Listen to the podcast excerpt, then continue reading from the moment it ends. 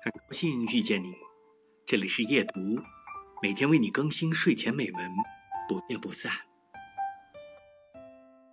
对于三十岁以后的人来说，十年八年不过是指缝间的事，而对于年轻人而言，三年五年就可以是一生一世。我要你知道，在这个世界上，总有一个人是等着你的，不管在什么时候，不管在什么地方，反正你知道，总有这么个人。